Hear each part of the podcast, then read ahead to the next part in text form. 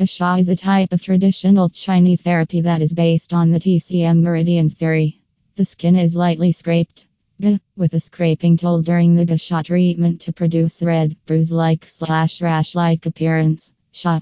This aids in the relief of tension and tightness, the release of blockages in the meridians, the promotion of blood circulation, and the removal of toxins from the body, all of which aid in the prevention and treatment of many ailments.